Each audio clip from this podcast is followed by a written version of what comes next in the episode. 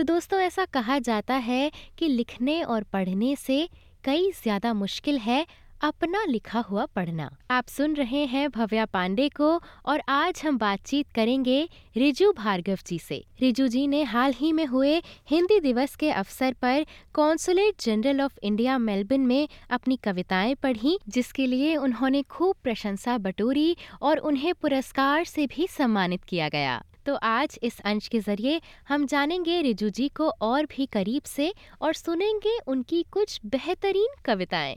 सबसे पहले तो रिजू जी आपका एस हिंदी पर बहुत बहुत स्वागत है। धन्यवाद कविताओं पर जाने से पहले मैं चाहूँगी कि आप हमारे श्रोताओं को अपना परिचय दें।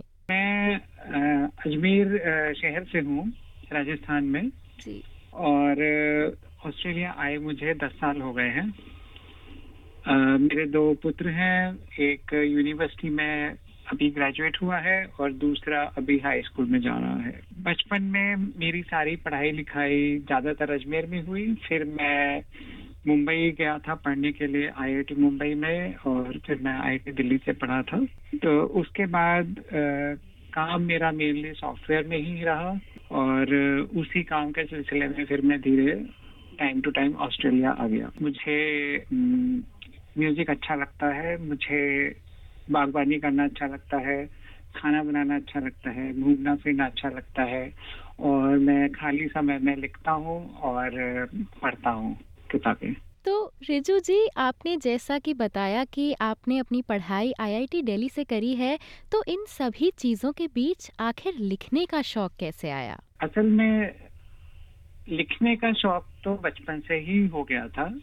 अब वो कैसे हुआ ये मुझे भी पूरी तरह से ध्यान नहीं है लेकिन फिर भी मैं यही कहूँगा कि हमारे घर में जैसे एक ऐसा वातावरण था कि आ, मेरे दादी मेरे पिता मेरे ताऊ जी सब लोग पढ़ते रहते थे और चाहे वो अंग्रेज़ी हो चाहे वो हिंदी हो ये बड़ी मतलब मैं बोलूँगा कि बहुत मेरे लिए किस्मत की बात थी कि मेरे जो दादा दादी थे उन लोगों ने अपने जमाने से लेकर कम से कम चार पाँच हज़ार पुस्तकों का एक संग्रह करके एक तरह से पुस्तकालय ही बना लिया था एक कमरे में घर में। जी। तो हम लोग बचपन से जब उनके साथ कुछ काम करवाते थे वहाँ पर तो हमें बच्चों को उत्सुकता होती है कि ये क्या पुस्तक है ये कौन लेखक है ये क्या है ये क्या है इसमें क्या है? तुम कुछ खोल खोल के भी देखते थे उसमें क्या लिखा है किस तरह से हमें कुछ समझ नहीं आता था। लेकिन मेरे ख्याल से उस चीज़ों से एक थोड़ा सा उसका आकर्षण हुआ। और दूसरी चीज़ ये थी कि स्कूल में भी जो हमें पढ़ाया जाता था, शायद जो कविताएँ होती थी सब्जेक्ट में इंग्लिश की पोएट्री होती थी तो वह भी अच्छी लगती थी। फिर एक ही बात थी कि कभी मैंने ऐसे ही चार लाइनें भी लिख, लिख कोशिश करी लिखने की। बचपन में मुझे याद है जब शायद मैं ग्यारह साल का था तो मैंने पहले अंग्रेज़ी में कुछ लिखा था। तो मेरे पिताजी बैंक में थे और उनकी एक मैगजीन छपती थी बैंक में। तो वो बोले कि चलो मैं बैंक में भेजता हूँ। और उन्होंने भेजा। जब भेजा तो बैंक वालों की तरफ़ से बीस रुपए का चेक आया था मेरे लिए जी। कि मास्टर रिजू भार्गव को आप हमारी तरफ़ से शुभकामनाएँ दें और ये उनका इनाम है। तो वो एक प्रोत्साहन मिला था बच्चे को ठीक है वो बीस रुपए मेरे लिए मतलब मेरे कोई काम के नहीं थे वो मेरे मम्मी पापा के ही काम आए थे। लेकिन मुझे बड़ी खुशी हुई कि अरे वाह ऐसा कुछ भी हो सकता है। इंजीनियरिंग तो बहुत बाद में आई। वहाँ मैं कैसे गया वो मुझे भी नहीं ऐसा लगा। जी। तो शायद शायद मैंने तभी से थोड़ा थोड़ा लिखना शुरू कर दिया था। जी। तो अब तक आपने जितना भी साहित्य पढ़ा है कविताएँ पढ़ी हैं उनमें से आपके सबसे मनपसंद साहित्यकार या लेखक कौन है? देखिए साहित्य में मतलब मुझे बहुत मैं अपने को बहुत विद्वान या वैसे तो मतलब बहुत बड़ा नहीं समझता मैं उसमें। लेकिन अगर सबसे अच्छा मुझे कौन किन के लगते हैं? तो जिस हिसाब से पंडित जयशंकर प्रसाद और सुभद्रा कुमारी चौहान की जो झांसी की रानी कविता है, जयशंकर प्रसाद की जो हिमाद्री तुम विश्व से है तो मुझे उस तरह की कविताएँ और उनके शब्द, उनका लिखा हुआ अच्छे लगते हैं। मैंने थोड़ा थोड़ा अयोध्या सिंह हरियोत की वैदेही वनवास भी पढ़ी और वो भी मुझे काफ़ी अच्छी लगी। मतलब जहाँ पे कविता थोड़ी सी जिनमें मतलब ध्वनि आती है एक तरह से जैसे कविता लिखने का एक तरीका होता है ध्वनियात्मक तरीका जहाँ पे आपकी राइमिंग होती है। हाँ तो अब मुझे ऐसा लगता है कि शायद वो मेरा एक तरीका है मतलब आपके जो अंत में जो शब्द होते हैं वो मिलते जुलते होते हैं। और इसका मतलब ये नहीं है कि जो एकदम से अलग प्रकार से कविताएँ लिखी जाती है मुझे अच्छी नहीं लगती वो भी सुनने में अच्छी लगती है लेकिन मेरे ख्याल से मौलिकता से ही जब मैं लिखता हूँ तो मुझे वो राइम अच्छा लगता है। जी। और फिर वही तरीका मेरी कविताओं में आ जाता है। अब जहाँ इतनी बात हो गई है कविता पर तो मैं चाहूँगी कि आप अपनी आवाज़ में हमारे श्रोताओं के लिए अपनी कुछ कविताएँ पढ़ दें। एक तरह से मैंने एक श्रृंखला लिखनी शुरू करी थी। जब मेरा सबसे बड़ा पुत्र ने जन्म जन्म लिया था।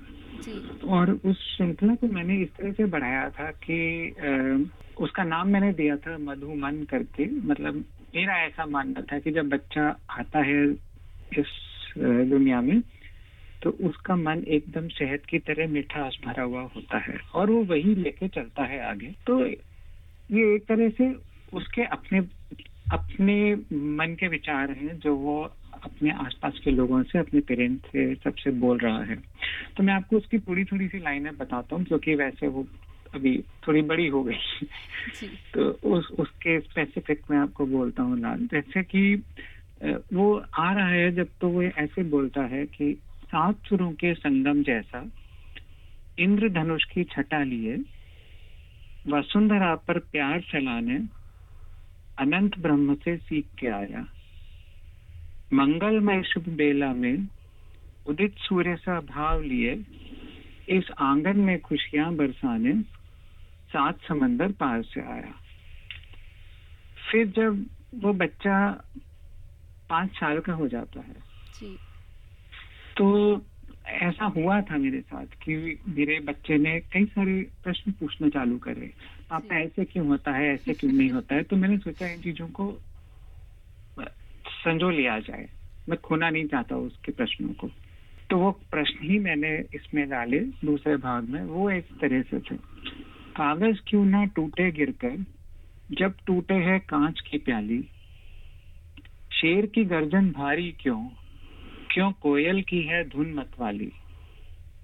परछाई में क्यों ना दिखते? नयन नक्श अपने ही मुझको।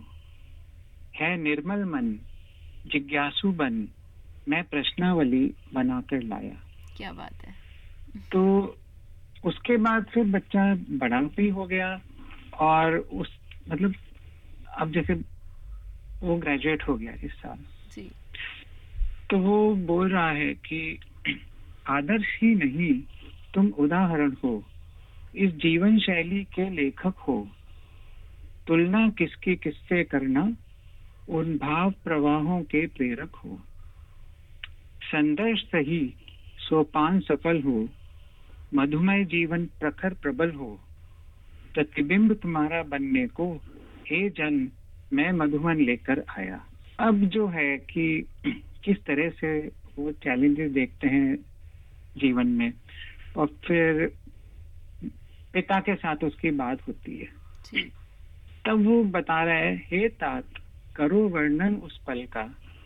खड़ी चुनौती आकर द्वार। वह कटु वचन भयभीत नयन ये मन में उठता हाहाकार। भुजा फड़कती लपट छुलकती क्या चक्र व्यूह ये समझ न आया?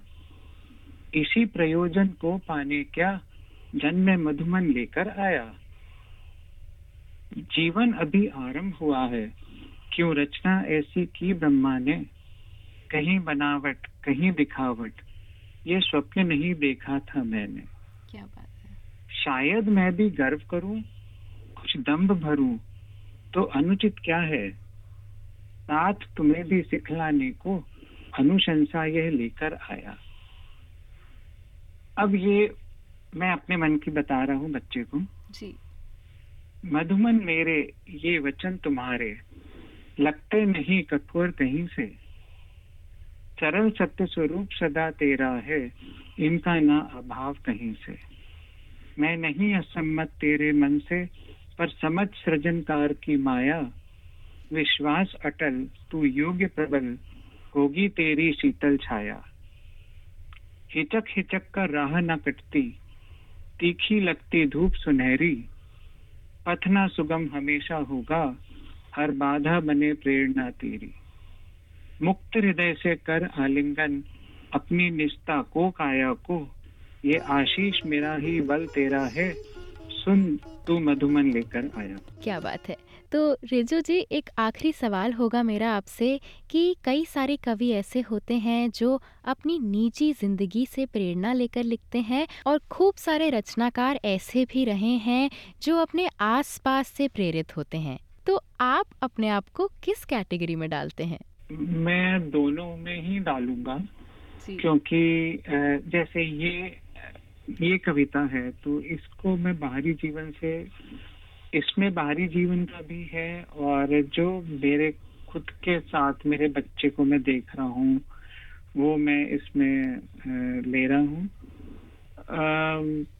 लेकिन आपका प्रश्न बड़ा थोड़ा मुश्किल है। लेकिन फिर भी अगर मैं बोलूँगा तो अम, शायद जो जीवन में घटता होगा वो उसका ज़्यादा असर आता होगा मेरी कविताओं में।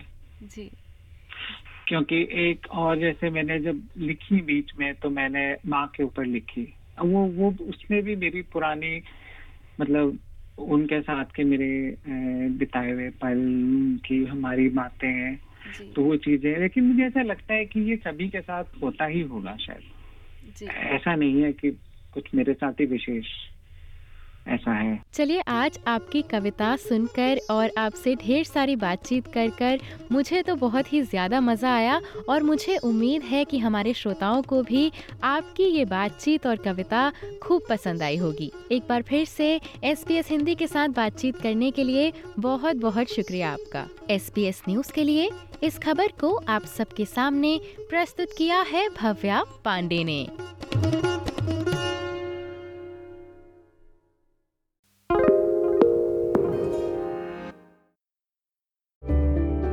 Need a few minutes to reset? Great Minds is a podcast from SBS that guides you through different meditation styles from around the world. Listen wherever you get your podcasts.